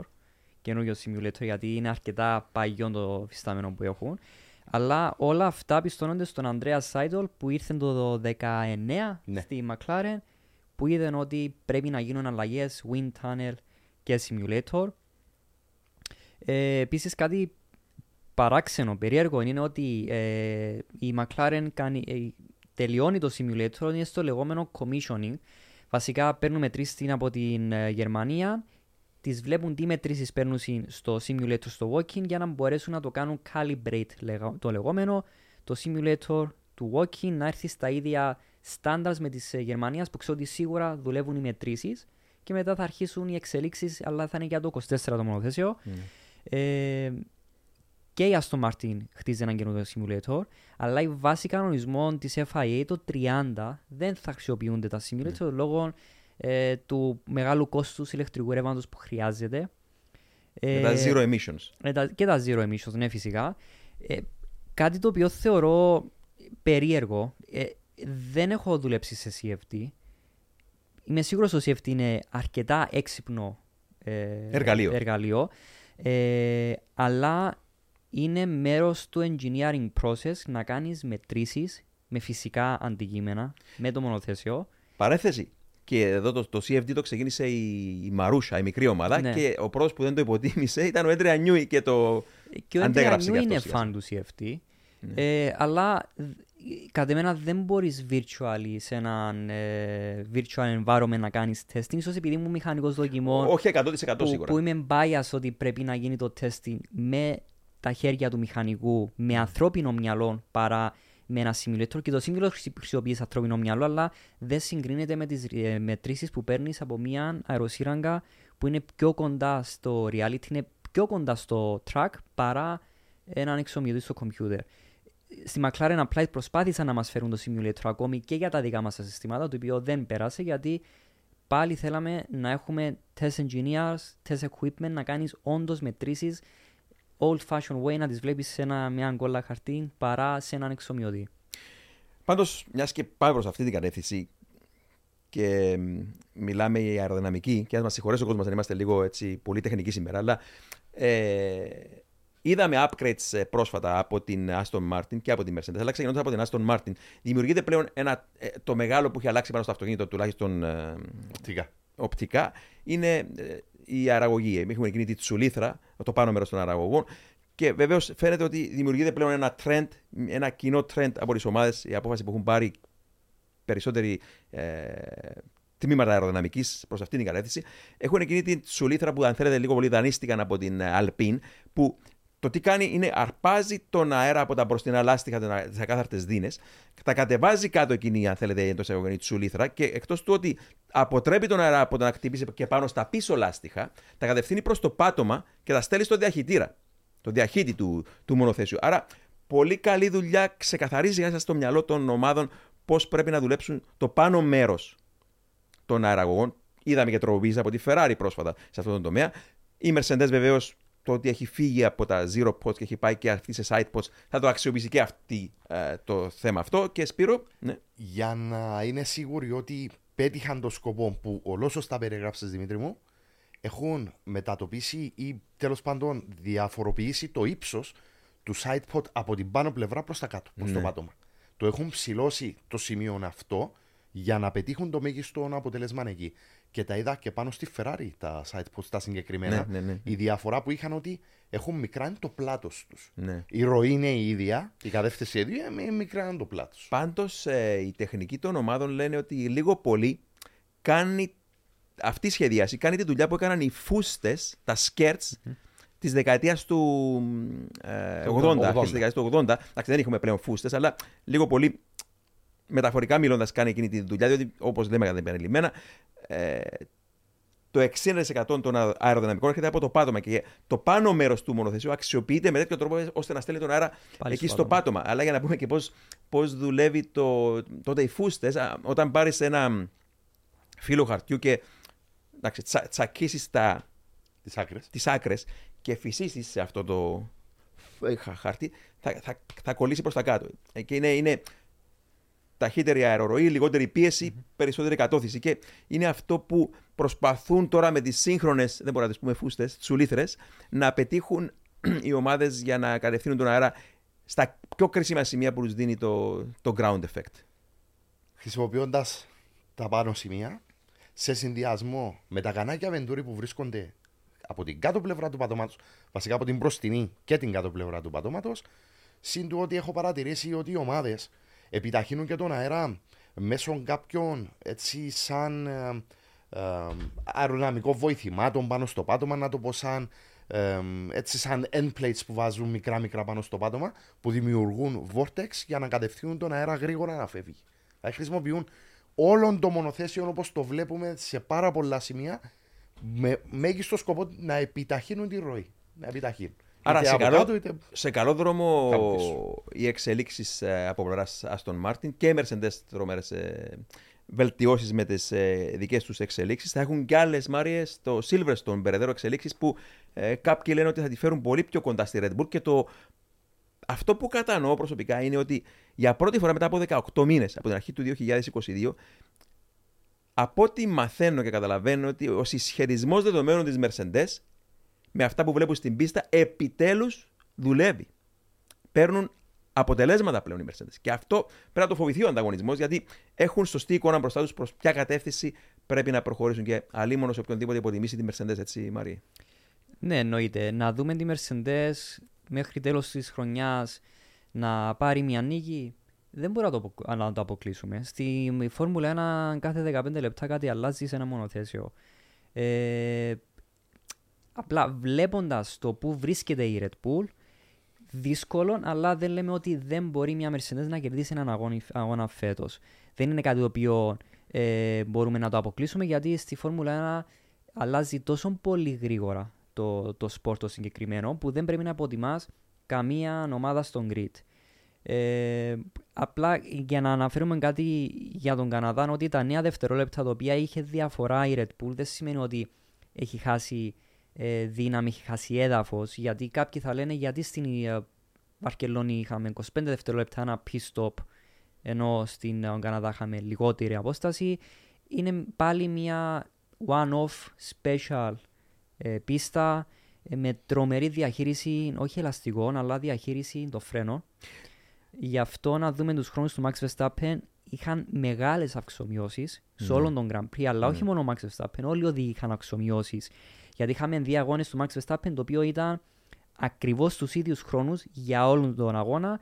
Στον Καναδά είναι μια διαχείριση φρένο, γι' αυτό βλέπουμε αυξομοιώσεις και δεν υπάρχει λόγος να πιέσεις στο μονοθέσιο Ναι, μ- μην ξεχνάμε, Μάριο, ότι ήταν μία από τις πιο δύσκολες και χαοτικές Παρασκευές και Σάββατα που είχαμε ποτέ στη Φόρμουλα 1. Ναι. Δηλαδή, ξεκίνησε με το πρόβλημα της ε, κλειστής. Ε, Πώ το πω, παρακολούθηση τη. Ναι, κάμερες, Οι ε, κάμερες της ασφαλείας, πίστα το ναι. πρόβλημα, ε, που δεν μπορούσαν να κάνουν δοκιμαστικά την Παρασκευή οι ομάδες. Περιορίστηκαν αυτά. Μετά είχαμε τη βροχή. Άρα, μην ξεχνάμε, είχαμε ένα weekend σε μια δύσκολη και ιδιόμορφη πίστα, όπου δεν δούλεψε καμιά ομάδα με, τα, με τον έχοντας μπροστά της τον δρόμο απλωμένο όπως συνήθως τον έχει. Άρα, να πάρουμε τα results και να πούμε ότι τα gaps, η απόσταση της Red Bull από την Aston Martin και τη Mercedes είναι αυτή, μόνο από τον Καναδά είναι έτσι λίγο παρακινδυνευμένο σίγουρα. Ναι. Να- Άρα συμφωνώ με αυτό που λες Μαρία. Ναι, είναι- ε, ναι δε- δεν μπορούμε. με- βα- να το πω πολύ πιο απλά. Όταν μια ομάδα λέει θα φέρω updates, upgrades, δεν σημαίνει ότι τα- όλα τα upgrades θα έρθουν τον επόμενο αγώνα. Μια ομάδα όταν φέρνει upgrades μπορεί να χρειαστούν 4, 5, 6 αγώνες για να ολοκληρωθεί το 100% της σχεδιαστικής φιλοσοφίας. Άρα ε, η άποψη μου, μετά το Silverstone μπορούμε να έχουμε μια ολική εικόνα αν πι- οδεύουν στη σωστή πορεία ή όχι. Από έναν αγώνα δεν μπορείς να βγάλεις άκρη από Φόρμουλα 1 γιατί και η μηχανική. Ε, αυτό είναι το ρόλο της Φόρμουλα 1. Ότι κάθε χρόνο σχεδιάζουν έναν καινούργιο μονοθεσιό χωρίς να ξέρουν πώς δουλεύει και τελειώνει χρονιά και ακόμη δεν ξέρουν πώς δουλεύει. Αυτή είναι η Φόρμουλα 1. Άρα, όσες απορίες έχουμε εμείς στον καναπέ μας, αν δουλεύει ή δεν δουλεύει, έχουν λιγότερες απορίες με οι ομάδες, αλλά πάλι έχουν απορίες αν θα δουλέψει και στον επόμενο αγώνα γιατί κάνουν ένα βήμα μπροστά, βλέπουν στον Καναδά που είναι ανταγωνισμός, πηγαίνουν στην Αυστρία, γνωρίζουν αυτοί που μπορεί να είναι, αλλά δεν ξέρουν πού θα είναι ο ανταγωνισμός. Άρα είναι συνεχώς σε μια κλίμακα που αυξομοιώνεται συνεχώς στη Φόρμουλα 1. Άρα, καθώς οδεύουμε και στην καρδιά του καλοκαιριού και προς το Βρετανικό Grand Prix, το Silverstone που θα κάνει και στις αλλαγές οι Mercedes, θα δούμε με ιδιαίτερο ενδιαφέρον τι θα μπορέσει να, α, να πετύχει με εκείνε τι αλλαγές. Πήρω και ένα από τα σοβαρότερα προβλήματα που γνωρίζουμε όλοι είναι ότι έχουν γενικώ το πρόβλημα στις αργές τροφέ. Δεν μπορεί το, το αυτοκίνητο να, να. δεν έχει κράτημα, δεν μπορεί να παράγει ικανοποιητική καθό- κατώθηση στο πίσω μέρος. Ε, σίγουρα, τελευταίοι δύο αγώνες δύσκολο να κρίνουμε τη Mercedes. Στην ε, Ισπανία κάπου καμουφλαρίστηκε το πρόβλημα τους γιατί είναι μια πίστα με το λεγόμενο limited μπροστινό μέρος. Δηλαδή είναι μια πίστα η οποία οι στροφές είναι τέτοιες που μπορεί να σου βγάλει παραπάνω υποστροφή στο μονοθέσιο. Άρα εξισορροπήθηκε λίγο το πρόβλημα στο πίσω μέρος με τον μπροστινό. Ε, αλλά η Mercedes, πώς βλέπεις έτσι τα επόμενα βήματα, Σπύρο; Είναι μια ομάδα η οποία κέρδισε 8 συνεχόμενα πρωταθλήματα κατασκευαστών. Μια ομάδα που πάντα βρίσκει τις λύσεις στα προβλήματα. Τώρα έχει έρθει και ο ε, μάγος να το χαρακτηρίσω, ο James Allison πισω Ε, δείχνει το πράγμα μετά από αρκετόν καιρό, 18 μήνες Δημήτρη μου, ότι οδεύει προς τη σωστή κατεύθυνση. Φανταστείτε αυτή την υπερομάδα με αυτά του engineer και τα μηχανήματα όπλα στο χέρι και ένα σε Λουί Χάμιλτον διψασμένο ακόμη, που μπορεί να φτάσει. Είμαι πολύ αισιοδόξο. Υπάρχουν κάποια προβλήματα. Συμφωνώ ότι είναι κάπως περιορισμένο το πίσω μέρος και αν προσέξετε πίσω το φτερό, ε, είναι πολύ πιο κάθετο να πω το πάνω κομμάτι της πίσω πτέρυγας. Προσπαθούν να αντιμετωπίσουν με αυτόν τον τρόπο το πρόβλημα. Είδα βελτίωση προσωπικά και από τους υπόλοιπους, όχι μόνο από τη Mercedes, αλλά είδα από το Μονακό ότι το πακέτο τους φαίνεται να δούλευε. Και σωστά ο Ράσελ έτσι καυτηρίασε ότι ε, δεν είναι παιδιά το, α, τα side pods, δηλαδή η επιφάνεια του side pods το θέμα, αλλά το πώς εργάζεται με το κάτω μέρος του πατώματος. Και είχε δίκιο ο άνθρωπος, αυτόν είναι. Δηλαδή, οδεύουν προς τη σωστή κατεύθυνση. Συμφωνούμε όλοι ότι χρειάζονται ακόμα δουλειά. Όμως, εγώ προσωπικά, αν είχα κάπου να στοιχηματίσω έτσι ότι θα κάνουν τη μεγαλύτερη διαφορά από όλους, σίγουρα θα ήταν η ομάδα στο Μπρακλίν. Να αναφέρω κάτι για τα side pods στα γρήγορα ότι η φιλοσοφία των side pods είναι ολόσωστη από τη, από τη Mercedes. Η θεωρία τους να αποφύγουν τα side pods που οι αεροδυναμιστές δεν τους αρέσει να έχουν ε, obstacles Όγκο. στο, όγκο στον αέρα. Μεγαλύτερος όγκος είναι η αλλαγή η, όταν γυρίζουν τα λάστιχα στην πίστα. Πρέπει να στρίψουν τα μονοθέσια, άρα αναγκαστικά πρέπει να δουλέψουν με το ροή του αέρα όταν στρίβουν τα λαστιχά που είναι το μόνο moving part στο μονοθέσιο. Τα λάστιχα που στρίβουν Παρέθεση και εδώ, η πρώτη που το εξομοίωνε αυτό σε αεροσύραγγα ήταν η McLaren, Η όπως μου McLaren. είπε τότε ο Πίτερ Ναι. Προδρόμου, ε, όταν έκαναν μεσάνυχτα οι υπόλοιπες ομάδες, εξομοίωνες στην αεροσύραγγα την κίνηση των λαστίχων η McLaren για το πώ.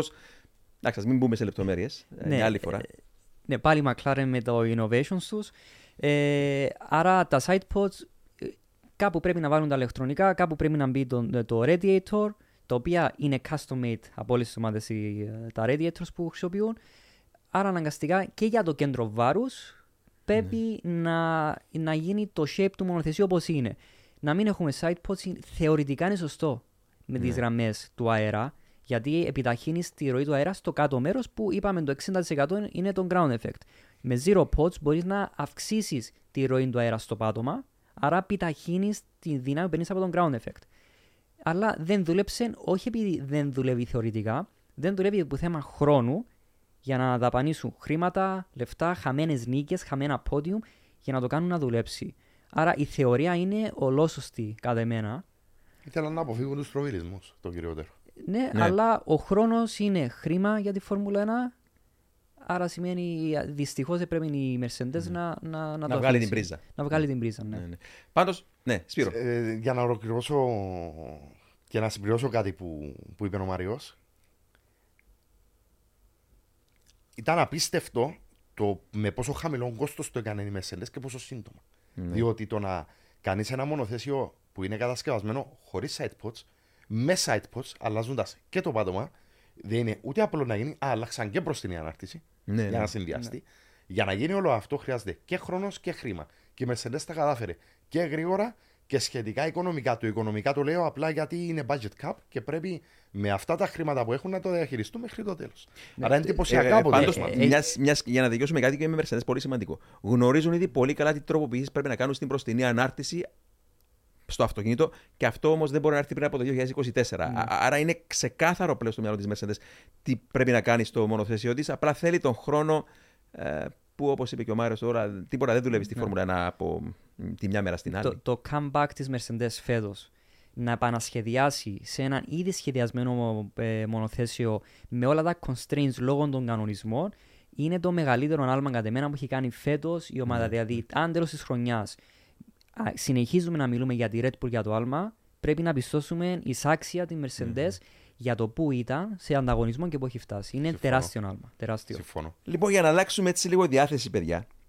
Ο Max Verstappen κερδίζει συνεχώς τα Grand Prix με τη Red Bull και ο άνθρωπος κάπου πρέπει να το βρίσκει αυτό και λίγο μονότονο. Και πήγε πρόσφατα στο Helmut Marko να του πει: Άκουσα κάτι, θα πάτε να τρέξετε με ένα παλιό μονοθέσιο της Red Bull στην θρηλυκή πίστα του Nürburgring και ο Helmut Marko, ο κλασικός παλιός γυμνασιάρχης, του είπε: Όχι, δεν θα πας. που ξέρουμε όλοι γιατί του είπε αυτό το όχι, γιατί δεν, δεν ρισκάρει να, να χτυπήσουμε ξύλο. Ε, ο Μάξ να πάθει οποιοδήποτε ε, κακό. Θα πάει όμως ο παλιός προαθλητής της ομάδας που λέγαμε προηγουμένως, ο Και Σεμπάστιαν παλιός Φέτελ. αγαπημένος του Χέλμουντ Μάρκο. Παλιός αγαπημένος του Χέλμουντ Μάρκο, παιδί του Χέλμουντ Μάρκο, ο Σεμπάστιαν Φέτελ. Άρα θα οδηγήσει τον ερχόμενο Σεπτέμβριο εκείνο το μονοθέσιο με ατμοσφαιρικό κινητήρα στην λεγόμενη πράσινη κόλαση του Nürburgring. Και παιδιά είναι κάτι το οποίο πρέπει ο κόσμος να το δει. Φαντάζομαι θα έχουν κινηματογραφικές κάμερες για να θαυμάσει κάποιος και εκείνη την ε, πίστα των 22 χιλιόμετρων, αλλά και εκείνο τον αγγελόφωνο ήχο. Μάριε; Ε, το βρίσκω αρκετά θετικό ότι η, όχι η Φόρμουλα 1, η Red Bull, μια ομάδα, ότι επισκέφτεται ρίζες της Φόρμουλα 1 που κακά τα ψέματα οι ρίζες μας είναι Nürburgring, Μόντζα, η παλιά πίστα στην Ελβετία, το Spa Francorchamps, το Μονακό και το να παντρεύεις σύγχρονη τεχνολογία με κάτι προπολεμικό, που αυτό είναι το Nürburgring, είναι ότι καλύτερο ε, μας δίνει η Φόρμουλα 1 που πιστεύω ότι ευκαιρία να το ακολουθήσουν και άλλες ομάδες. Να πας στο παγιό το ΣΠΑ, άρα το θεωρώ αρκετά όμορφη κίνηση από τη Red Bull αυτό που προσπαθεί να κάνει. Το έκανε παλαιότερα η BMW με τον Nick Heidfeld, έκανε κάποιους γύρους εκεί. Αλλά μιλάμε τώρα για την πίστα η οποία είναι το παλιό βόρειο τμήμα, το λεγόμενο Nürburgring Nordschleife. 22 χιλιόμετρων πίστα, περίπου 172 στροφές, σχεδόν μισές μισές αριστερά-δεξιά. Φυσικά το θέμα δεν είναι πόσες πάνε αριστερά, πόσες πάνε δεξιά, είναι και πόσο ανεβοκατεβαίνουν. Βεβαίως. Και, είναι... Και με κλίση έχουν Και με και πάει. κλίση. Και Σπύρο, ξέρω ότι έχεις οδηγήσει πάνω στην πίστα και πρέπει να μιλήσεις. Έχω πάει το 2008, το είχα συνδυάσει τότε με επίσκεψη στο εργοστάσιο της BMW και του Grand Prix στο Hockenheimring. Είχα πάει οδηγός στην Ιρεμβέρκη, στο, στο Νούρπουργκ. Οδήγησα την πίστα. Κάτι που με είχε εντυπωσιάσει ήταν η ποιότητα του ασφάλτου που δεν το περίμενα για πίστα η οποία δεν χρησιμοποιείται σε αγώνες της Φόρμουλα 1 να έχει αυτή την ποιότητα. Αν και γίνονται αγώνες GT γενικά και 24 ώρο. Ε, μου έκανε εντύπωση πόσο ψηλά είναι τα κράσπεδα για να δώσω στον κόσμο να καταλάβει πόσο ψηλά είναι. Να υποθέσουμε ότι ένα αυτοκίνητο είναι επιβατικό. Πεζοδρόμια παρακράσπεδα είναι. Περ- ναι, είναι περισσότερο από έναν πεζοδρόμιο που περπατούμε. Σκεπάζει περίπου τον μισό τροχό και ο λόγος είναι για να σε αποτρέπει να βγεις πάνω. ναι, ναι. Είναι πίστα που δεν συγχωρεί ακόμη και σήμερα με πολύ μικρές εξόδους διαφυγής και γρασίδι που επιταχύνει ουσιαστικά Ναι, ναι, Ε, ναι, ναι, είναι ναι, ναι, λίγες ναι. οι αμμοπαγίδες που, ε- που είχαν τότε, δεν ξέρω για, το, για τώρα. Και είναι και μπαριέρε που παραμονεύουν. Ήταν πολύ ευχάριστη εμπειρία για μένα. Ακόμα και με αυτοκίνητο επιβατικό που δεν οδήγησα σε όλον τον γύρο γρήγορα, ένιωσα κάποια αντζή που δεν είναι εύκολο να το νιώσεις με ελαστικά δρόμου. Ήταν με δρόμο, δεν ήταν με σλίξ. Ναι. Λόγω είτε της κλίσης είτε ε, της ανοφερία ή της κατοφερία. Θέλει ωραία φρένα. Πρέπει να ξέρεις την πίστα απ' έξω και ανακατοτά. Είναι πάρα πολλές οι στροφές. Ε, πρέπει να έχεις και το μυαλό σου στους πίσω. Ναι, ναι. Διότι κάποιοι έρχονται, μπορεί να μην ξέρουν την αγωνιστική γραμμή. Μπορεί να μην υπολογίσουν το πόσο αργά ή πόσο γρήγορα πηγαίνει κάποιος άλλος. Και να το βάλουμε σε αριθμό αυτό, παιδιά. ε, Γνωρίζω ότι έχουμε περίπου πόσα. Ε, ένα μέσο όρο μέχρι 12 θάνατους τον χρόνο. Ναι. Από τρελούς που πάνε εκεί να οδηγήσουν κάθε πάστας οδηγός. Δυστυχώς και την ώρα που ήμουν εκεί έγινε κάτι δυσάρεστο. Δεν το είδα προσωπικά. Απλά μ, έκανα ένα γύρο, βγήκα έξω να ξαναμπω μέσα. Δεν μας άφησαν. Ε, και μπήκε η αστυνομία μάλιστα. Μαζί με ασθενοφόρο, κάτι σοβαρό είχε γίνει. Ήταν με μοτοσυκλέτα, αλλά δεν έμαθα περισσότερες λεπτομέρειες τότε. Και προσωπικά το καρουζέλ μου άρεσε έτσι για να πω σε κάτι πιο ευχαριστώ. Η στροφή καρουζέλ. Η στροφή καρουζέλ, η οποία είναι ανέπαφη. Ανέπαφη εννοώ δεν είναι με τον καινούριο το ε, δομής ασφαλτός Ναι, ναι, ναι, ναι, ναι, ναι. Είναι με το παλιό.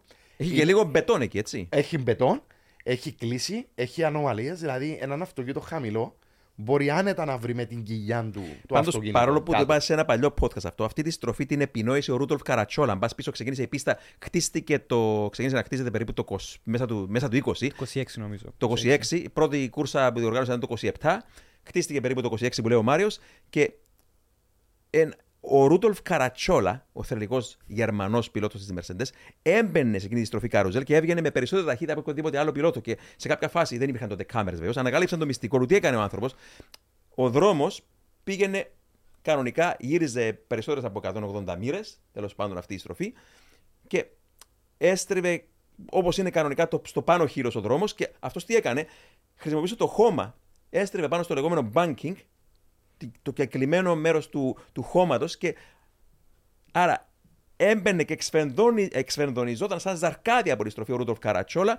Κατάλαβαν οι άλλοι πιλότοι ποιο ήταν το μυστικό του και σιγά σιγά έκαναν, έβαλαν εκεί μπετόν, την, ε, ε, έστρωσαν με μπετόν τη στροφή εκείνη, το, το, το χείλος δηλαδή, το Ναι. εσωτερικό, για να είναι και κλειμένη η στροφή, για να μπορεί να μπει ένας πιλότος και να βγει με περισσότερη ταχύτητα. Αυτό το, το επινόησε ο Καρατσόλα όταν κέρδισε, νομίζω κέρδισε για την πρώτη κούρσα το 27 και έχει μέχρι σήμερα το ρεκόρ. Κανείς άλλος με αυτοκίνητα Grand Prix δεν έχει κερδίσει έξι νομίζω φορές το γερμανικό Grand Prix σε εκείνη την πράσινη κόλαση που τη βάφτιζε ο Στιούαρτ.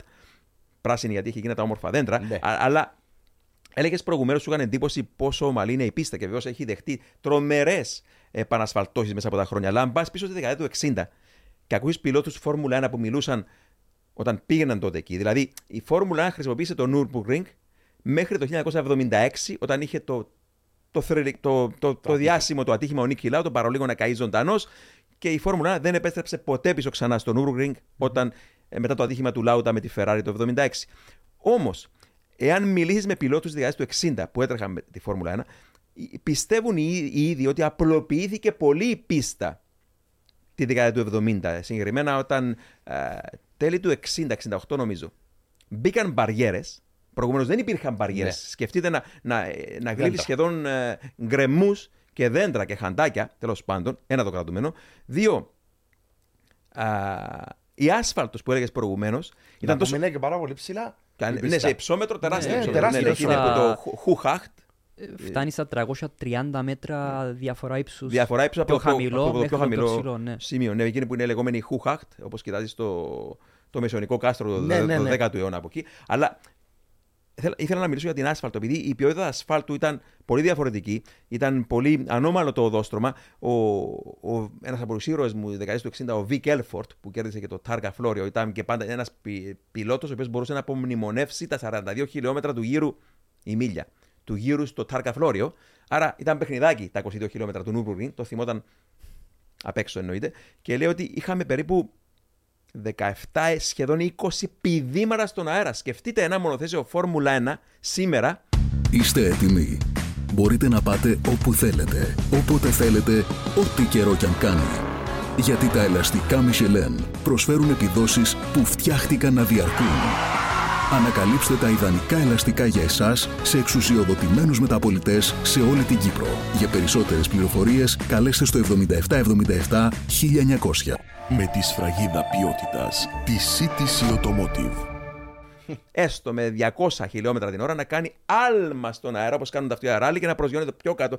Τι έβλεπαν εκείνες οι 400.000 400.000 θεατές στη δεκαετία του 60 που γύρω, γύρω από τα 22 χιλιόμετρα πηδήματα στον αέρα. Ε, τρομερά. Και το, το άλλο είναι ότι ε, ο Chris Amon το είχε πει αυτό, αγαπημένος Νεοζηλανδό πιλότος.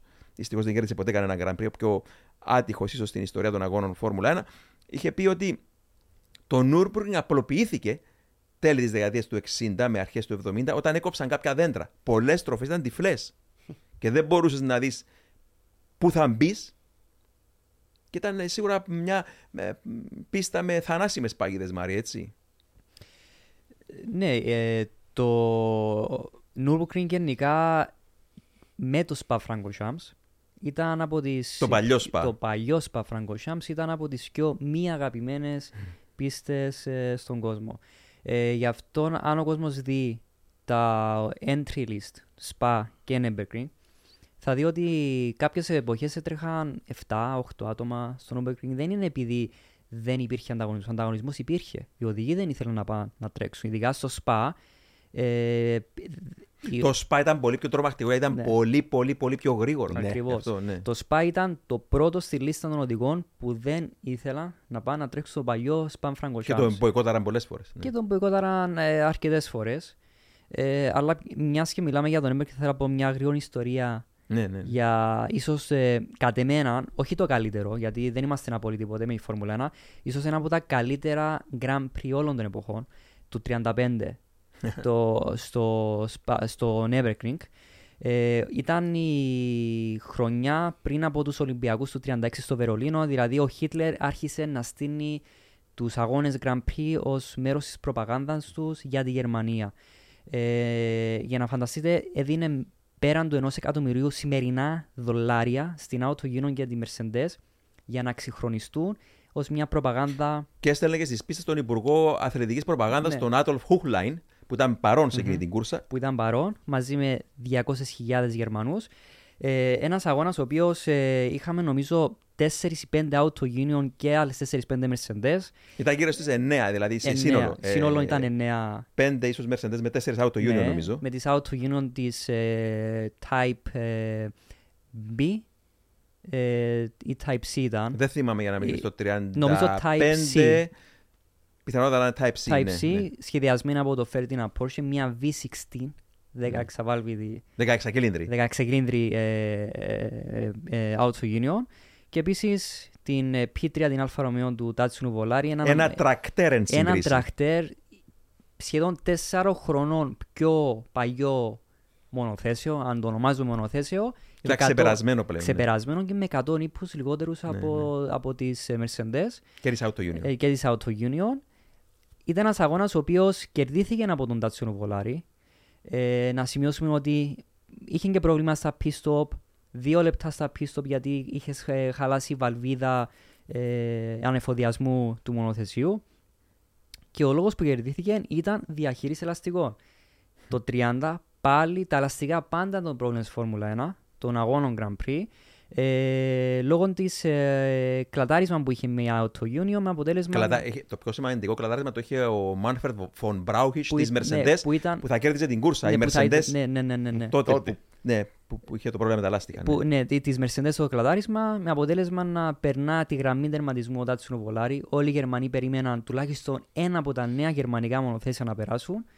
Ε, είχαν ήδη τη γερμανική σημαία στο πόντιμο γιατί πίστευα σίγουρα θα κερδίζαν ένας Γερμανός.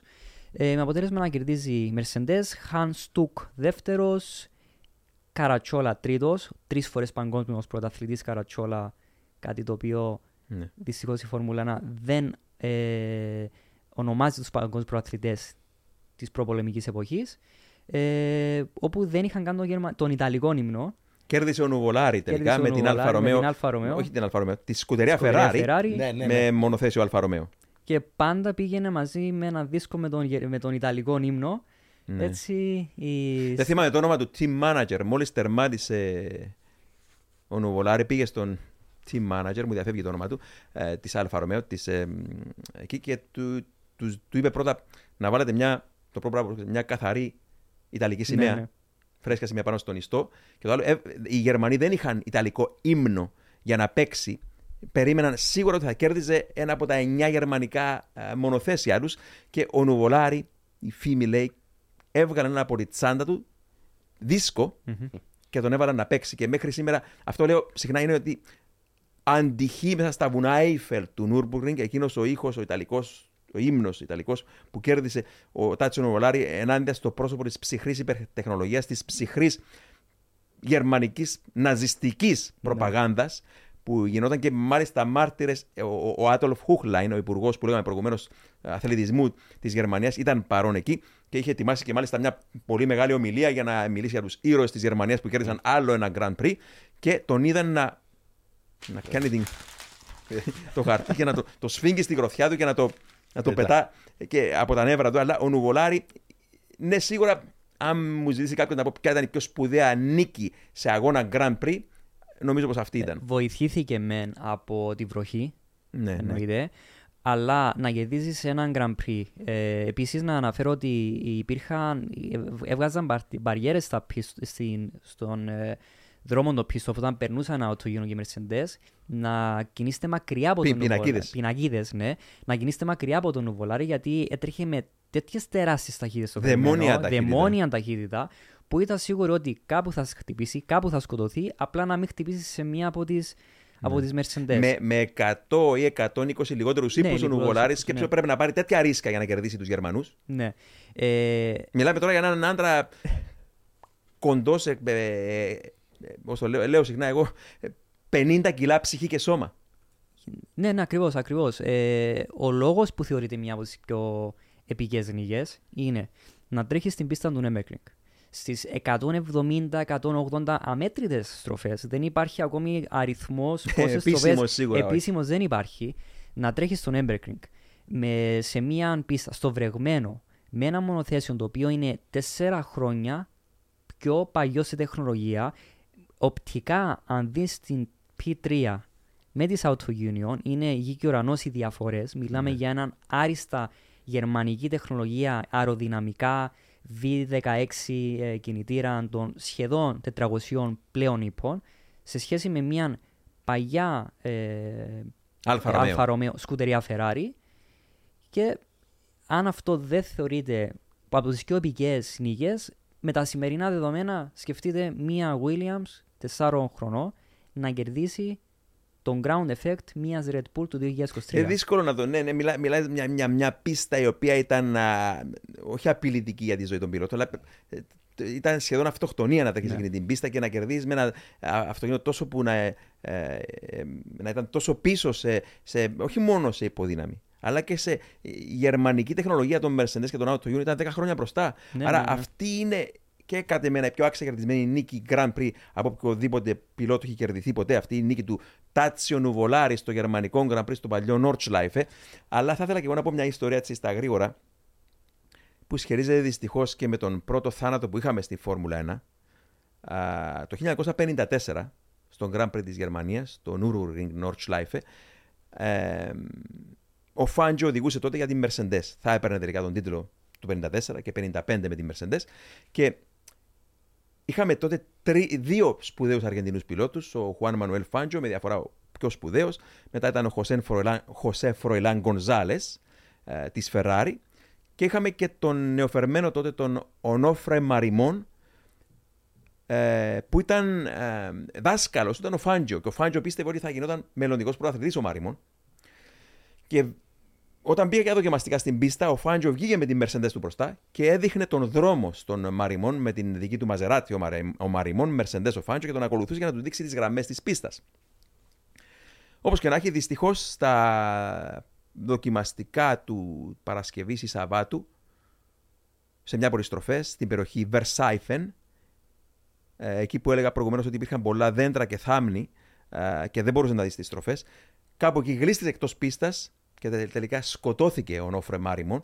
Έφτασαν στο σημείο οι δύο συμπατριώτες του, οι Αργεντινοί, ο Χουάν Μανουέλ Φάντζιο με τον, ε, Αλμπέρτο, με τον ε, Χωσέ Φρολάν Γκονζάλες, στάθμευσαν τεγάρους μονοθέσια, κατέβηκαν τη ράχη του βουνού, πήγαν κάτω και ο Φάντζιο, εκείνος ο φοβερός ο,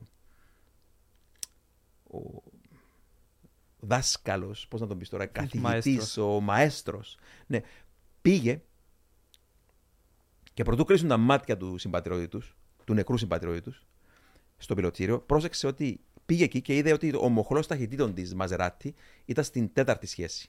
Και εκείνη τη στροφή στην Versailles την έπαιρνε κανονικά με την τρίτη.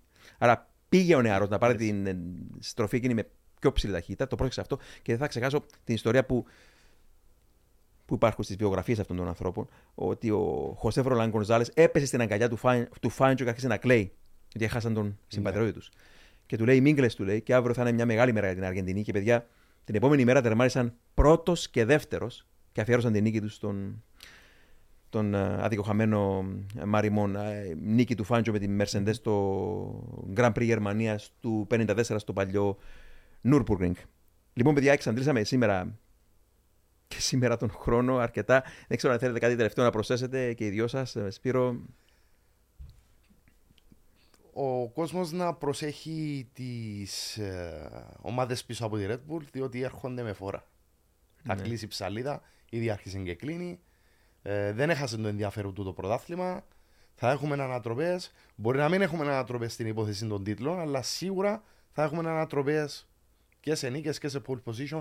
Έχονται διάφορα με τι αναβαθμίσεις των ομάδων που να πούμε ότι θα συνεχίσουν. Το ενδιαφέρον θα μείνει ψηλά.